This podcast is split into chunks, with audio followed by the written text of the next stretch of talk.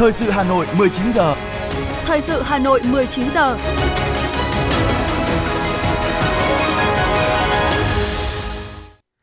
Kính chào quý vị và các bạn. Bây giờ là chương trình thời sự của Đài Phát thanh Truyền hình Hà Nội. Chương trình hôm nay, thứ tư, ngày 27 tháng 9 năm 2023 có những nội dung chính sau. Thủ tướng Chính phủ Phạm Minh Chính kết thúc tốt đẹp chuyến công tác tại Hoa Kỳ và Brazil. Tiếp tục các hoạt động của Bí thư Thành ủy Đinh Tiến Dũng và đoàn đại biểu thành phố Hà Nội tại Bắc Kinh, Trung Quốc. Trung ương đoàn tổ chức lễ tuyên dương thanh niên tiên tiến làm theo lời Bác toàn quốc lần thứ 7 năm 2023. Ủy ban Mặt trận Tổ quốc Việt Nam thành phố Hà Nội phát động tháng cao điểm vì người nghèo. Hà Nội đã có 3 người tử vong do sốt xuất huyết, nhiều biện pháp mạnh triển khai không chế dịch. Phần tin thế giới có những thông tin Trung Quốc phóng vệ tinh viễn thám mới vào quỹ đạo. Đây là sứ mệnh thứ 489 của loạt tên lửa đẩy Trường Trinh. Thượng viện Mỹ bỏ phiếu thảo luận biện pháp tránh để chính phủ đóng cửa và sau đây là nội dung chi tiết. Thưa quý vị, trưa nay ngày 27 tháng 9, chuyên cơ chở Thủ tướng Chính phủ Phạm Minh Chính cùng đoàn đại biểu cấp cao Việt Nam đã về tới sân bay quốc tế Nội Bài, thủ đô Hà Nội, kết thúc tốt đẹp chuyến công tác tham dự tuần lễ cấp cao Đại hội đồng Liên Hợp Quốc, kết hợp hoạt động song phương tại Hoa Kỳ và thăm chính thức Brazil. Trong 8 ngày trên đất Hoa Kỳ và Brazil, Thủ tướng Phạm Minh Chính có chuỗi hoạt động sôi nổi liên tục với hơn 70 hoạt động tại 5 thành phố ở Hoa Kỳ là San Francisco, Washington DC và New York. Ở Brazil là thành phố Sao Paulo và Brasilia. Đặc biệt có ngày Thủ tướng Phạm Minh Chính có tới 19 hoạt động khác nhau – chuyến công tác của Thủ tướng Chính phủ Phạm Minh Chính và đoàn đại biểu cấp cao Việt Nam dự tuần lễ cấp cao Đại hội đồng Liên Hợp Quốc khóa 78 và kết hợp hoạt động song phương tại Hoa Kỳ thăm chính thức Brazil đã thành công tốt đẹp, đạt ở mức cao tất cả các mục tiêu, nhiệm vụ thiết thực triển khai đường lối đối ngoại của Đại hội Đảng lần thứ 13. Cũng trong buổi trưa ngày hôm nay, Chủ tịch Quốc hội Vương Đình Huệ và đoàn đại biểu cấp cao Quốc hội Việt Nam đã về đến sân bay Nội Bài Hà Nội, kết thúc tốt đẹp chuyến thăm chính thức Bangladesh và Bulgaria theo lời mời của Chủ tịch Quốc hội Cộng hòa Nhân dân Bangladesh Sirin Chowdhury và Chủ tịch Quốc hội Cộng hòa Bulgaria Rosen Zenyakov. Trong chuyến thăm hai nước đã diễn ra khoảng 70 hoạt động của Chủ tịch Quốc hội, lãnh đạo các cơ quan của Quốc hội và đại diện các bộ ngành địa phương. Trong khuôn khổ chuyến thăm, Chủ tịch Quốc hội Vương Đình Huệ và các nhà lãnh đạo của Bangladesh và Bulgaria đã trao đổi về các vấn đề quốc tế và khu vực cùng quan tâm. Thưa quý vị, sau khi thực hiện rất thành công chương trình thăm và làm việc tại tỉnh Quảng Đông Trung Quốc, đồng chí Đinh Tiến Dũng, Ủy viên Bộ Chính trị, Bí thư Thành ủy, trưởng đoàn đại biểu Quốc hội thành phố và đoàn đại biểu cấp cao thành phố Hà Nội đã đến thủ đô Bắc Kinh tiếp tục chương trình chuyến công tác theo lời mời của Trung ương Đảng Cộng sản Trung Quốc từ ngày 25 đến ngày 29 tháng 9. Sáng nay, ngày 27 tháng 9, đồng chí Bí thư Thành ủy Đinh Tiến Dũng và đoàn đã đi thăm một số mô hình tham khảo công tác quản lý, vận hành và phát triển đô thị tại thành phố Bắc Kinh. Tham gia đoàn có các ủy viên Ban Thường vụ Thành ủy, chủ nhiệm Ủy ban Kiểm tra Thành ủy Hoàng Trọng Quyết, trưởng ban tổ chức Thành ủy Vũ Đức Bảo, trưởng ban nội chính Thành ủy Nguyễn Quang Đức, trưởng ban tuyên giáo Thành ủy Nguyễn Doãn Toàn, trưởng ban dân vận Thành ủy Đỗ Anh Tuấn, phó chủ tịch Ủy ban nhân dân thành phố Dương Đức Tuấn. Đoàn đã đến thăm cung triển lãm quy hoạch và trung tâm điều hành giao thông thành phố Bắc Kinh. Tại đây, đồng chí Bí thư Thành ủy Đinh Tiến Dũng và đoàn đã nghe giới thiệu cụ thể về các sa bàn quy hoạch đô thị Bắc Kinh ở khu vực bảo tồn và phát triển gắn với các công trình văn hóa lịch sử lâu đời và các khu vực phát triển đô thị mới, bảo đảm hài hòa giữa truyền thống và hiện đại.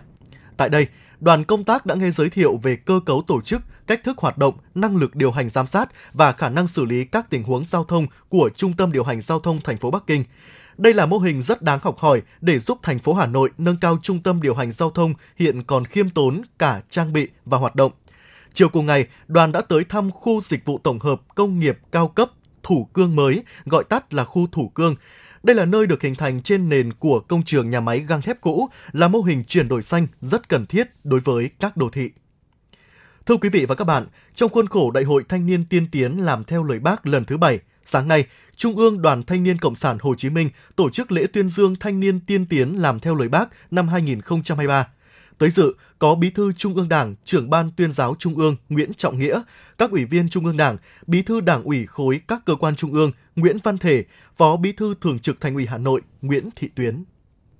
Phát biểu tại buổi lễ, anh Bùi Quang Huy, Bí thư thứ nhất Trung ương Đoàn Thanh niên Cộng sản Hồ Chí Minh đã chúc mừng 420 thanh niên tiên tiến làm theo lời bác những đại diện tiêu biểu của tuổi trẻ từ mọi miền Tổ quốc về tham dự đại hội. Bí thư thứ nhất Trung ương đoàn Bùi Quang Huy khẳng định 420 gương mặt tiêu biểu được lựa chọn tham dự lễ tuyên dương chính là minh chứng rõ nét nhất cho kết quả triển khai chỉ thị số 05 trong hơn 2 năm qua về đẩy mạnh học tập và làm theo tư tưởng đạo đức phong cách Hồ Chí Minh – Bí thư thứ nhất Trung ương đoàn Bùi Quang Huy kỳ vọng các thanh niên tiên tiến sẽ tiếp tục phát huy mạnh mẽ tinh thần tiên phong, gương mẫu như lời căn dặn của Tổng Bí thư Nguyễn Phú Trọng gửi gắm tại Đại hội đoàn toàn quốc lần thứ 12. Bên cạnh trách nhiệm trong công việc của mình, từ nay các bạn còn phải thực hiện một trách nhiệm cao cả là truyền cảm hứng mạnh mẽ trong thanh niên cộng đồng để có thêm hàng ngàn, hàng vạn điển hình tiên tiến, vừa hồng vừa chuyên trong giai đoạn tiếp theo, xứng đáng với kỳ vọng của Đảng và Bác Hồ đã dành cho thế hệ trẻ, chủ nhân tương lai của nước nhà. Hướng đến mục tiêu kỷ niệm 100 năm ngày thành lập Đảng, thành lập nước mà Đại hội 13 của Đảng ta đã xác định tuổi trẻ Việt Nam sẽ luôn noi gương, học tập và làm theo tư tưởng, đạo đức phong cách Hồ Chí Minh, sẵn sàng kế thừa xứng đáng truyền thống cách mạng của cha ông, cống hiến trí tuệ, sức trẻ tham gia góp phần thực hiện khát vọng phát triển đất nước phồn vinh hạnh phúc, sánh vai với các cuồng cúc năm châu trên thế giới. 420 cán bộ đoàn viên thanh niên về dự Đại hội Thanh niên tiên tiến làm theo lời bác lần thứ 7 năm nay đều là những cá nhân có thành tích xuất sắc trong lĩnh vực đang học tập, lao động, công tác, đó là những thanh niên cùng chung đam mê, nhiệt huyết, sáng tạo của tuổi trẻ, lấy lời bác dạy làm kim chỉ nam cho mọi hành động, không ngại khó, ngại khổ, quyết tâm chinh phục mọi đỉnh cao trên mọi lĩnh vực, trong nghề nghiệp, trong cuộc sống. Nhiều thanh niên sở hữu các bằng sáng chế độc quyền trong nước và quốc tế, thanh niên khuyết tật nhưng vượt qua số phận, nỗ lực bền bỉ để giành nhiều thành tích cao trên các đấu trường quốc gia, hay những nghệ sĩ sáng tạo đưa âm nhạc truyền thống tới gần hơn với các bạn trẻ. Anh Lê Anh Tiến, CEO công ty cổ phần công nghệ chatbot Việt Nam và anh Nghiêm Tiến Viễn, nhà sáng lập công ty cổ phần công nghệ GoStream chia sẻ về tinh thần trong quá trình vượt khó khởi nghiệp. Bác Hồ là một cái gương điển hình về sáng tạo thì bác đã áp dụng công nghệ vào lĩnh vực sản xuất nông nghiệp. Và bác đã khuyến khích cho mọi người là sử dụng máy móc những cái phương pháp hiện đại để làm sao để tăng được cái năng suất cải thiện được cuộc sống của người dân. Thì tương tự thì chatbot Việt Nam cũng vậy sử dụng sự sáng tạo để tạo ra những giải pháp mới nhằm cải thiện giao tiếp của người dùng. Và đặc biệt trong đại hội lần này thì chatbot cũng có sử dụng à, công nghệ uh, sáng tạo để giúp cho cái việc là xử lý thông tin thu thập thông tin và lan tỏa được thông tin tới nhiều người hơn. Covid-19 là một cái thử thách rất là lớn với tất cả mọi công ty và công ty của chúng tôi cũng vậy. Trong khó khăn đấy, tấm gương của bác, sự quyết tâm của bác cũng như là cái sự kiên định của bác luôn luôn hướng tới cái mục tiêu cao cả của mình thì đã làm động lực cho tôi. Và đội ngũ của chúng tôi đã nghiên cứu phát triển ra một cái sản phẩm mới phù hợp với cái tình hình covid tình hình mới lúc bấy giờ. Và cái sản phẩm này đã được thị trường đón nhận nhất là thị trường nước ngoài và làm cho doanh thu của thị trường nước ngoài lúc đấy cũng rất là tốt trong khuôn khổ chương trình, các đại biểu đã cùng giao lưu với các gương điển hình, nghe những chia sẻ để hiểu rõ hơn những kết quả trong học tập và làm theo tư tưởng đạo đức phong cách Hồ Chí Minh và những nỗ lực, cố gắng cũng như thành tích của các đại biểu. Cũng tại lễ tuyên dương, lãnh đạo Đảng, Nhà nước, Trung ương đoàn, thành phố Hà Nội đã trao chứng nhận thanh niên tiên tiến làm theo lời bác toàn quốc lần thứ 7 năm 2023, tặng 75 đại biểu xuất sắc đại diện cho các tỉnh, thành đoàn, đoàn trực thuộc, những bạn trẻ tiêu biểu trong các lĩnh vực lao động, học tập, rèn luyện.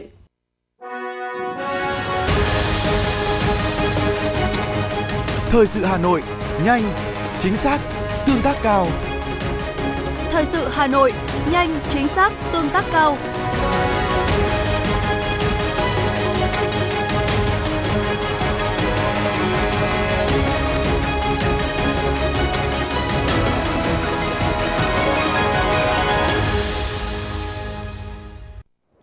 Thưa quý vị và các bạn, được sự đồng ý của Thành ủy, Ủy ban nhân dân thành phố Hà Nội, sáng nay, Đảng ủy khối các trường đại học cao đẳng Hà Nội, Viện Nghiên cứu Phát triển Kinh tế Xã hội Hà Nội chủ trì phối hợp Trường Đại học Kinh tế Quốc dân tổ chức họp báo giới thiệu về hội thảo khoa học định hướng quy hoạch thủ đô Hà Nội thời kỳ 2021-2030, tầm nhìn đến năm 2050. Hội thảo khoa học định hướng quy hoạch thủ đô Hà Nội thời kỳ 2021-2030, tầm nhìn đến năm 2050 sẽ diễn ra vào ngày 29 tháng 9 tại Trường Đại học Kinh tế Quốc dân. Nội dung hội thảo sẽ tập trung vào 3 vấn đề chính, gồm phân tích, đánh giá, dự báo các yếu tố, điều kiện phát triển đặc thù của thủ đô Hà Nội, phân tích đánh giá thực trạng phát triển kinh tế xã hội, hiện trạng sử dụng đất, hiện trạng hệ thống đô thị và nông thôn, thực trạng hạ tầng kỹ thuật, quản lý và bảo vệ môi trường, gợi ý định hướng quy hoạch thủ đô Hà Nội thời kỳ 2021-2030, tầm nhìn đến năm 2050. Hội thảo cũng sẽ đưa ra 5 quan điểm chung về phát triển thủ đô Hà Nội, quan điểm về tổ chức không gian và về hình ảnh thủ đô trong tương lai. Ông Nguyễn Thanh Sơn, Bí thư Đảng ủy khối các trường đại học cao đẳng Hà Nội cho biết, hội thảo lần này sẽ đề cập đến quy hoạch thủ đô một cách tổng thể trên tất cả các ngành, lĩnh vực từ kinh tế, văn hóa, giáo dục, khoa học công nghệ đến chăm lo đời sống người dân. Cái quy hoạch lần này nó quá đặc biệt, lần đầu tiên chúng ta quy hoạch tích hợp. Trước kia chúng ta chỉ có thể là quy hoạch xây dựng thôi. Nhưng lần đầu tiên chúng ta quy hoạch tất cả các ngành, các lĩnh vực tích hợp để cùng nhau phát triển. Và khi các ngành, các lĩnh vực quy hoạch thì chúng ta đặt riêng họ để quan sát, nhưng quy hoạch tổng thể vào thì đặt trong cái chỉnh thể thống nhất để cùng nhau phát triển bền vững, lâu dài, hài hòa và ổn định. Đến nay, ban tổ chức hội thảo đã nhận được 61 tham luận, bài viết tâm huyết của các chuyên gia, nhà khoa học đầu ngành từ các trường đại học, học viện trên địa bàn thành phố và có 7 bài viết được chọn tham luận tại hội thảo. Ông Lê Ngọc Anh, Viện trưởng Viện Nghiên cứu Phát triển Kinh tế Xã hội Hà Nội thông tin. Các cái bài viết tập trung vào các cái nội dung về cái định hướng của quy hoạch thủ đô, đặc biệt là góp ý gợi ý cho một số ý tưởng phát triển thủ đô Hà Nội trong cái thời gian à, tới, đặc biệt là có tầm nhìn đến năm 2050, tập trung vào nội dung như là không gian ngầm, không gian xanh, chuyển đổi số cũng như là phát triển hệ thống à, cây xanh, sông hồ trên địa bàn. Và một trong những các cái nội dung à, hội thảo cũng rất là mong đợi ấy, là gợi ý các cái định hướng lớn cho phát triển của thủ đô. Như là năm trục phát triển của thủ đô, các cái quan điểm của phát triển thủ đô và các cái hành lang rồi là các cái động lực của phát triển thủ đô.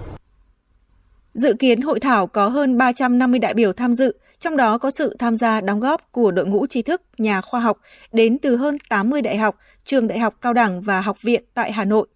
Theo chương trình dự kiến, hội thảo sẽ chia ra các nhóm vấn đề, thảo luận theo chuyên ngành với mục tiêu tiếp thu được nhiều nhất trí tuệ, sự sáng tạo của các chuyên gia, nhà khoa học, giảng viên các trường đại học cho quy hoạch phát triển thủ đô Hà Nội thời gian tới. Tiếp tục là phần tin. Thưa quý vị và các bạn, sáng nay tại huyện Phú Xuyên, đại biểu Quốc hội đoàn thành phố Hà Nội, tổ đại biểu số 9 tiếp xúc cử tri trước kỳ họp thứ 6 Quốc hội khóa 15. Tại hội nghị, Phó chủ nhiệm Ủy ban Khoa học, Công nghệ và Môi trường của Quốc hội Tạ Đình Thi báo cáo dự kiến nội dung chương trình kỳ họp thứ 6 Quốc hội khóa 15. Phó chủ nhiệm Ủy ban Pháp luật của Quốc hội Nguyễn Phương Thủy thông báo kết quả trả lời của các cơ quan về ý kiến kiến nghị của cử tri tại kỳ họp trước – Thay mặt tổ đại biểu số 9, đại biểu Quốc hội Nguyễn Tuấn Thịnh cảm ơn cử tri huyện Phú Xuyên đã chia sẻ, đóng góp ý kiến. Tổ đại biểu tiếp thu và sẽ báo cáo tại kỳ họp thứ 6. Cụ thể, với việc giá nước sạch ở khu vực nông thôn vẫn cao so với thu nhập của người dân, đoàn sẽ kiến nghị Ủy ban Nhân dân thành phố xem xét điều chỉnh, hỗ trợ giá nước sạch với một số đối tượng ở khu vực ngoại thành. Chiều nay, Ủy ban Mặt trận Tổ quốc Việt Nam thành phố Hà Nội đã gặp gỡ báo chí thông tin về chương trình lễ phát động tháng cao điểm vì người nghèo và an sinh xã hội năm 2023. Tại cuộc họp, Phó Chủ tịch Ủy ban Mặt trận Tổ quốc Việt Nam thành phố Hà Nội Nguyễn Sĩ Trường cho biết, năm 2022-2023, Ủy ban Mặt trận Tổ quốc Việt Nam các cấp thành phố tiếp tục tiếp nhận hàng hóa trị giá 26,4 tỷ đồng và các hàng hóa trang thiết bị y tế ủng hộ công tác phòng chống dịch COVID-19 đã hỗ trợ tiền mặt là 9,1 tỷ đồng. Hàng hóa trị giá 26,4 tỷ đồng đã trích 3,485 tỷ đồng để hỗ trợ các gia đình nạn nhân bị thiệt mạng do hỏa hoạn, đuối nước trên địa bàn thành phố và nhân dân tỉnh Nghệ An, Yên Bái bị thiệt hại do mưa lũ gây ra. Lễ phát động tháng cao điểm vì người nghèo và an sinh xã hội thành phố năm 2023 tổ chức vào 20 giờ ngày mùng 3 tháng 10 tới đây tại Cung văn hóa lao động hữu nghị Việt Xô, số 91 Trần Hưng Đạo, Hoàn Kiếm, Hà Nội, được truyền hình trực tiếp trên Đài Phát thanh và Truyền hình Hà Nội. Sáng nay tại Hà Nội, Hiệp hội An toàn thông tin Việt Nam đã tổ chức lễ ra mắt câu lạc bộ bảo vệ trẻ em Việt Nam trên không gian mạng. Chia sẻ về mục tiêu và chương trình hành động sắp tới của câu lạc bộ, ông Ngô Tuấn Anh, chủ nhiệm câu lạc bộ cho biết, trong năm đầu tiên, câu lạc bộ sẽ xây dựng tiêu chuẩn cơ sở cho các sản phẩm bảo vệ trẻ em để Hiệp hội An toàn thông tin Việt Nam ban hành và tổ chức đánh giá cấp chứng nhận, xây dựng và vận hành hệ thống chia sẻ dữ liệu bảo vệ trẻ em trên không gian mạng. Ngoài ra, câu lạc bộ cũng sẽ tổ chức các hội thảo chuyên đề để phổ biến cập nhật các thông tin kiến thức hay thúc đẩy hợp tác quốc tế, tham gia vào mạng lưới phù hợp. Với sự quyết tâm của các thành viên câu lạc bộ cũng như sự hỗ trợ từ hiệp hội, Câu lạc bộ bảo vệ trẻ em Việt Nam trên không gian mạng mong muốn tạo ra được giá trị hữu ích và góp phần xây dựng không gian số an toàn cho mọi trẻ em Việt Nam khi tham gia vào không gian mạng. Trong khuôn khổ sự kiện cũng sẽ diễn ra tọa đàm với chủ đề hỗ trợ trẻ em phòng tránh bị lừa đảo, bắt nạt trên môi trường mạng và nghiện internet. Thưa quý vị và các bạn, với thời tiết nắng nóng, mưa nhiều rất thuận lợi cho mũi sinh sôi và phát triển, dẫn đến tình trạng sốt xuất huyết tại nhiều địa phương. Từ đầu năm 2023 đến nay, Hà Nội ghi nhận 12.776 ca mắc sốt xuất huyết tại 30 trên 30 quận huyện thị xã. Trong số ca mắc trên, đã có 3 trường hợp tử vong tại quận Hà Đông, Hoàn Kiếm và Quốc Oai. Hiện số ca mắc sốt xuất huyết đang tăng nên sắp tới Hà Nội sẽ có nhiều biện pháp mạnh nhằm khống chế dịch, ghi nhận tại Bệnh viện Đa khoa huyện Đan Phượng. Thưa quý vị và các bạn, với thời tiết nắng nóng mưa nhiều, rất thuận lợi cho mũi sinh sôi và phát triển, dẫn đến tình trạng bùng phát dịch sốt xuất huyết tại nhiều địa phương. Hiện nay, dịch sốt xuất huyết đang ở thời kỳ đỉnh của dịch, khi gia tăng số ca nhiễm và nhiều trường hợp nặng cũng đã phải nhập viện điều trị với nhiều biến chứng nguy hiểm, ghi nhận tại Bệnh viện Đa khoa huyện Đan Phượng. Ngay khi thấy cơ thể mệt mỏi, đau nhức, buồn nôn và sốt cao không dứt, cảm thấy mình đã mắc sốt xuất huyết, ông Nguyễn Trí Quang, 57 tuổi, xã Liên Hiệp, huyện Phúc Thọ cũng đã đến bệnh viện đa khoa huyện Đan Phượng để khám và điều trị. Ông Nguyễn Trí Quang, xã Liên Hiệp, huyện Phúc Thọ chia sẻ. Bác sĩ cho khám ờ, các xét nghiệm theo chỉ số là cũng ờ, chưa đến ở cái mức độ cao bác sĩ cho tôi ờ, về nhà ờ, ngoại trú. Thì hàng ngày là tôi vẫn phải sang viện đây để làm lại các xét nghiệm. Thì đến nay cũng là sang làm được đến ờ, 3 và 4 lần rồi 4 ngày. Hiện nay, khoa khám bệnh của Bệnh viện Đa khoa huyện Đan Phượng hàng ngày tiếp nhận rất nhiều bệnh nhân đến khám sốt xuất huyết. Nếu bình thường trung bình mỗi ngày, khoa tiếp nhận chỉ khoảng 500 đến 600 bệnh nhân, thì trong những ngày này, mỗi ngày bệnh viện tiếp nhận bệnh nhân đến khám tăng đột biến lên khoảng từ 800 đến 1.000 bệnh nhân, trong đó chủ yếu là người đến khám và điều trị sốt xuất huyết. Dịch sốt xuất huyết này rất nguy hiểm và diễn biến tăng nặng cũng rất nhanh, như với trường hợp của anh Cao Minh Đức, xã Liên Hồng, huyện Đan Phượng, thì sau 3 ngày điều trị ngoại trú cũng đã phải phải nhập viện khi lượng tiểu cầu sụt rất nhanh. Anh Cao Minh Đức, xã Liên Hồng, huyện Đan Phượng nói. Trong khoảng thời gian lúc mà sốt 3, sốt 40 độ thì thường lúc ý là người đau nhức nhất là lúc ý là lưng lưng và đầu thường vai rất là thường nó sẽ rất là tê nhức và còn ờ, chân tay thì nó khá là ngừa ngáy và đầu thì cũng có chút đau nữa và ho và lúc đấy thì ờ, được một khoảng thời gian thì nó bắt đầu ờ, chuyển sang những cái triệu chứng khác kiểu như là uh, chảy máu lợi hoặc là các cái uh, xuất huyết ban phát ban ở người. Do quá đông bệnh nhân mắc sốt xuất huyết nên chỉ những ca bệnh nặng mới được nhập viện điều trị, còn các ca nhẹ và có chỉ số ổn định thì được chỉ định điều trị ngoại trú. Hiện nay, khoa chuyển nhiễm của Bệnh viện Đa khoa huyện Đan Phượng đang điều trị cho 143 bệnh nhân sốt xuất huyết với các triệu chứng nguy hiểm. Bác sĩ Hoàng Thị Mỹ Hằng, trưởng khoa chuyển nhiễm Bệnh viện Đa khoa huyện Đan Phượng khuyến cáo. Và đây thì chúng tôi đã điều trị à, rất nhiều ca bệnh nhân à, những sốt ranh à, cảnh báo và có những một số trường hợp sốt ranh nặng trên cái nền bệnh nhân có bệnh nền rất là nhiều là nào thì bệnh nhân có COPD, là bệnh nhân có tăng huyết áp, rồi rối loạn chuyển hóa mỡ máu, rồi có những trường hợp bệnh nhân sơ gan và những bệnh nhân khác nữa. Và đến đây thì chúng tôi đã được bệnh nhân đã được khám, thăm khám, điều trị và phân luồng theo đúng như cái tiêu chuẩn của Bộ Y tế và ờ, đã phát hiện và xử lý kịp thời những ca bệnh. Dịch sốt xuất huyết rất nguy hiểm nên khi có triệu chứng mắc sốt xuất huyết, người dân không nên tự ý điều trị tại nhà mà cần đến bệnh viện để được khám và điều trị kịp thời. Ông Quách Duy Kỳ, giám đốc bệnh viện Đa khoa huyện Đan Phượng cho biết. Quan trọng nữa là cái ý thức người dân.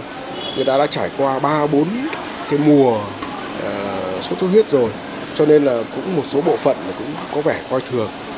coi thường. Cho nên là cứ điều trị theo cái cách là tại nhà, truyền dịch tại nhà, uống nước, rồi thậm chí là điều trị không có khoa học theo cái kinh nghiệm dân gian phổ biến với nhau và cũng dẫn đến những cái hậu quả đến viện là khám muộn một số những trường hợp chúng tôi cũng đã ghi ờ, nhận là phải chuyển viện về tuyến trên và cũng đã có những trường hợp là tử vong liên quan đến sốt xuất huyết. Chỉ tính riêng huyện Đan Phượng dịp này cũng đã có 671 ca mắc sốt xuất huyết với 32 ổ dịch và 15 khu vực nguy cơ cao. Cùng với việc tập trung phun phòng dịch thì việc người dân chủ động phòng tránh cũng sẽ góp phần giảm thiểu nguy cơ lây lan dịch trong cộng đồng.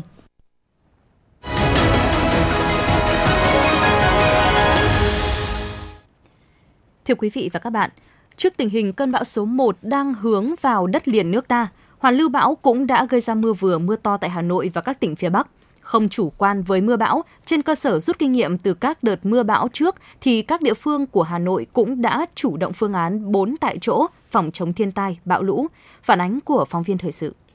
Vốn là vùng trũng của thành phố Hà Nội, thường xuyên chịu ảnh hưởng của mưa bão. Đối với ông Lục Quốc Hội, xã Quảng Bị, huyện Trương Mỹ, cũng luôn theo sát tin dự báo thời tiết và các thông báo của Ủy ban Nhân dân huyện Trương Mỹ và khuyến cáo của chính quyền địa phương để có các phương án chạy lũ, bảo vệ tài sản – Ông Lục Quốc Hội, thôn 5, xã Quảng Bị, huyện Trương Mỹ nói. Mà cả trong đợt bão này bây giờ nó khi sự việc nó xảy ra một hậu quả không được đối với tất cả ừ, nhân dân của trong xã à, và đồng thời của toàn như vậy trong cả đất nước thì bản thân cái này chúng tôi đã qua những cái buổi mà được như vậy là giao lưu và được nghe và được như vậy là được học hỏi như này là chúng tôi đã có sự như vậy là rất là cảnh giác khi có những trận mưa lớn những trận bão lớn là mọi người dân đều phải chủ động như vậy là chống thiên tai cái nhất là nhà cửa cái thứ hai là đồng ruộng nếu mà có những hiện tượng mà nước dâng lớn còn ngoài ra như vậy là sẽ tuyên truyền đối với người dân là luôn luôn cảnh giác và đồng thời như vậy là có những sự kiện mà qua nghe đài báo chí đã thông báo thì người dân sẽ chủ động để như vậy phòng chống. Xã Hoàng Văn Thụ, huyện Trương Mỹ là nơi thường xuyên chịu ảnh hưởng của mưa lũ. Dù tuyến đê Bùi 2 cũng đã được đầu tư cải tạo, nâng cấp kiên cố, nhưng để đảm bảo đời sống nhân dân, chủ động phòng chống mưa bão, ông Lê Trung Hà, bí thư đảng ủy xã Hoàng Văn Thụ, huyện Trương Mỹ kiến nghị. Về xã Hoàng Văn Thụ thì có một à, tuyến đường à, rất là quan trọng ở huyết mạch à, từ đường Hồ Chí Minh lối với thôn Thuần Nương qua Yên Trình và đi sang điểm đấu với xã Hữu Văn tại đường Anh Trỗi. Đây là tuyến đường huyết mạch rất quan trọng cho phát triển kinh tế dân sinh của các thôn trên địa bàn xã và đặc biệt là tuyến đường này thì cái cốt nó đang không đồng đều, rất nhiều đoạn bị thấp và bị ngập vào mùa mưa, ảnh hưởng đến đời sống của nhân dân, ảnh hưởng trong việc thoát lũ, sơ tán người dân và ảnh hưởng cho các cháu học sinh đi học như các cái đoạn À, thấp là thấp hơn so với cái cốt chung khoảng 1 mét. Chính như vậy mà chúng tôi kiến nghị rất mong thành phố và huyện à, sớm đầu tư để được nhân dân được thuận lợi hơn trong đời sống. Trước ảnh hưởng của mưa bão, đối với huyện Quốc Oai cũng đã sớm triển khai thu hoạch diện tích lúa vùng ven tích, duy tu, xây dựng các công trình thủy lợi và chuẩn bị đầy đủ lực lượng, vật tư, phương tiện, sẵn sàng triển khai ứng phó khi thiên tai xảy ra theo phương châm 4 tại chỗ. Hiện nay, huyện Quốc Oai đã hoàn thành việc cải tạo, nâng cấp, sửa chữa các công trình phục vụ phòng chống thiên tai. Ông Nguyễn Quang Tuấn, Phó Chủ tịch Ủy ban Nhân dân huyện Quốc Oai cho hay. Trên cơ sở các cái phương án, các cái chỉ đạo của thành phố, thì huyện đã chủ động giả soát để kiện toàn, đánh giá thực trạng cái vật tư, ờ, trang thiết bị để đảm bảo. Cái thứ hai nữa đánh giá các cái công trình mà phục vụ công tác ờ, phòng chống thiên tai thì cũng như là tiến độ hiện nay 6 dự án mà thành phố hỗ trợ trong cái vùng ven tích để phục vụ cái chống lũ trong cái các cái vùng ven đáy ven tích thì cũng đã đưa vào để thực hiện công tác phòng chống thiên tai. Theo thống kê của Tổng cục Phòng chống thiên tai, Bộ Nông nghiệp và Phát triển nông thôn thì từ đầu năm đến nay, mưa lũ trái quy luật đã xảy ra, ảnh hưởng rất nhiều đến một số địa phương – với phương châm phòng hơn chống. Đến thời điểm này, Hà Nội đã triển khai công tác phòng chống thiên tai và tìm kiếm cứu nạn năm 2023. Ông Nguyễn Văn Du, Chi cục trưởng Chi cục Thủy lợi và Phòng chống thiên tai, tránh văn phòng Ban chỉ huy phòng chống thiên tai và tìm kiếm cứu nạn Hà Nội cho biết. Trong ờ, năm 2023, qua kiểm tra đánh giá thì chúng tôi cũng xác định được là hiện trên địa bàn thành phố có 6 cái trọng điểm sung yếu cấp thành phố và 16 cái trọng điểm sung yếu cấp uh, huyện. Đối với kết quả đánh giá cao trình chống lũ thì đối với các uh, tuyến đê cấp uh, đặc biệt đến cấp 3 hiện tại là đảm bảo cái cao trình mực nước chống lũ theo thiết kế. Hà Nội hiện có hệ thống đê kè lớn nhất cả nước với hơn 626 km đê được phân cấp và hơn 140 km đê chưa được phân cấp và có 37 km đê cấp đặc biệt bảo vệ trung tâm của Hà Nội – tại những vùng thường xuyên chịu ảnh hưởng của mưa bão như Trương Mỹ, Quốc Oai và Mỹ Đức cũng đã chủ động theo dõi các diễn biến của tình hình thời tiết, duy trì các lực lượng tuần tra, canh gác tại các vị trí trọng điểm sung yếu về phòng chống thiên tai trên địa bàn khi có mưa bão xảy ra và cũng tập trung xử lý, giải tỏa các trường hợp vi phạm pháp luật về đê điều, công trình thủy lợi để đảm bảo hành lang thoát lũ. Thưa quý vị và các bạn, vào khoảng 14 giờ 30 phút chiều nay, Công an phường Vĩnh Tuy nhận được tin báo tại ngách 622 trên 14 Minh Khai xảy ra hỏa hoạn. Thông tin cũng đồng thời được đội cảnh sát phòng cháy chữa cháy và cứu nạn cứu hộ Công an quận Hai Bà Trưng tiếp nhận và lực lượng công an đã khẩn trương đến hiện trường. Theo ghi nhận thì điểm cháy bùng phát từ nhà tắm của gia đình ông Lê Hồng Tâm, sinh năm 1971 do sự cố chập bình nóng lạnh. Chỉ trong phút chốc, khói và lửa bốc lên nghi ngút, đe dọa sự an toàn tính mạng của ông Tâm và hai thành viên đang có mặt tại nhà là vợ và con trai. Rất may được sự tri viện có mặt và xử lý kịp thời của người dân cùng lực lượng công an. Ba thành viên trong gia đình ông Tâm đã kịp thời thoát khỏi vùng lửa theo lối thoát nạn thứ hai vốn được thiết kế từ tháng 2 năm 2023. Ngọn lửa nhanh chóng được dập tắt, không cháy lan và không gây thiệt hại nhiều về tài sản.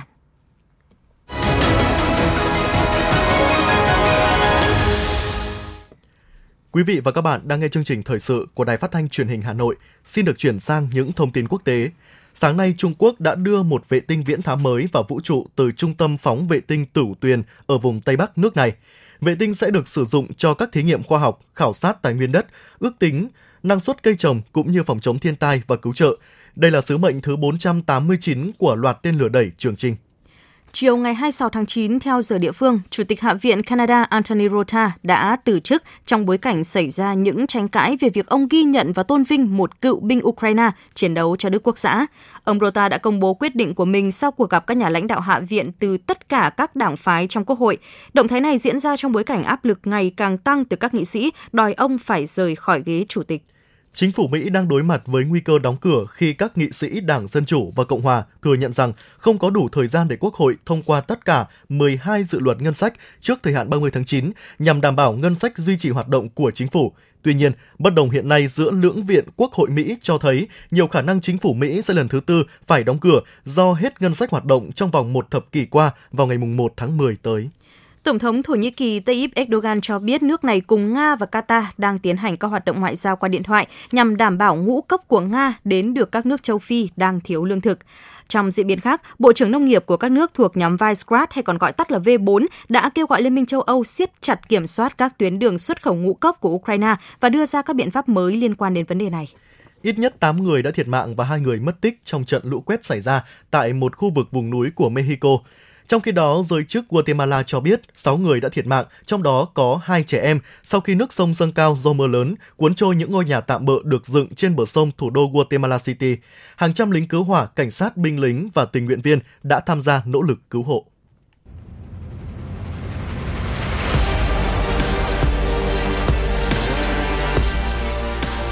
Bản tin thể thao Bản tin thể thao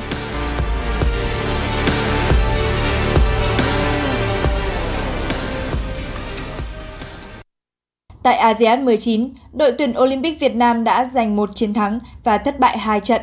Cụ thể, đoàn quân của huấn luyện viên Hoàng Anh Tuấn lần lượt thắng Mông Cổ 4-2, thua Iran 0-4 và lượt trận cuối cùng vòng bảng thua Ả Rập Xê Út 1-3. Sau khi sớm nói lời chia tay với ASEAN 19, đội tuyển Olympic Việt Nam đã lên đường về nước. Dù không thể tiến xa hơn ở kỳ đại hội thể thao châu lục lần này, nhưng thầy trò huấn luyện viên Hoàng Anh Tuấn đã phần nào đáp ứng được mục tiêu do VFF đề ra. Đó là để các cầu thủ được cọ sát, học hỏi kinh nghiệm, trở thành nguồn lực kế cận cho đội tuyển quốc gia để hướng tới những mục tiêu lớn trong tương lai. Niềm hy vọng của môn bắn súng, xạ thủ Trịnh Thu Vinh đã thi đấu không thành công ở vòng loại 25m súng ngắn cá nhân nữ. Trịnh Thu Vinh chỉ đạt 571 điểm qua 600 viên đạn ở vòng loại, đứng vị trí 26 nên không thể vào chung kết người đồng đội Nguyễn Thị Hường cũng phải dừng bước với 572 điểm. Nội dung này chỉ lấy 8 xạ thủ điểm cao nhất vào chung kết và phải đạt 583 điểm trở lên. Ở nội dung kiếm thuật và thương thuật nữ, Dương Thúy Vi là võ sĩ đầu tiên thi ở chung kết và giành được điểm số 9,7 điểm. Với điểm số này ở kỳ ASEAN trước, Thúy Vi đã giành huy chương đồng. Tuy nhiên năm nay, cô chỉ đứng thứ 6, tuột mất tấm huy chương đã được kỳ vọng. Theo Trung tâm Dự báo Khí tượng Thủy văn Quốc gia, thời tiết Hà Nội nhiều mây, có mưa vừa mưa to, có nơi mưa rất to và rông, gió đông bắc đến đông cấp 2, cấp 3. Trong mưa rông có khả năng xảy ra lốc xét và gió giật mạnh, nhiệt độ từ 23 đến 31 độ. Dù áp thấp nhiệt đới đã suy yếu, tuy nhiên hoàn lưu tiếp tục gây mưa tại nhiều địa phương. Diễn biến mưa mở rộng ra các tỉnh thành phố phía Bắc, trong đó có Hà Nội cũng bị ảnh hưởng. Ban chỉ đạo quốc gia về phòng chống thiên tai lưu ý các địa phương đề phòng nguy cơ xảy ra lũ quét, sạt lở đất tại khu vực vùng núi và ngập úng tại các khu vực trũng thấp khuyến cáo người dân khi có bão, mưa to, gió lớn, ngập úng cần chú ý tránh xa đường dây điện, chạm điện để phòng sự cố dây điện đứt, cột điện đổ gây cháy nổ giò điện. Quý vị và các bạn vừa nghe chương trình thời sự của Đài Phát thanh Truyền hình Hà Nội, chỉ đạo nội dung Nguyễn Kim Khiêm, chỉ đạo sản xuất Nguyễn Tiến Dũng, tổ chức sản xuất Trà My. Chương trình do biên tập viên Nguyễn Hằng, phát thanh viên Võ Nam Khánh Hà cùng kỹ thuật viên Quang Ngọc phối hợp thực hiện. Thân ái chào tạm biệt.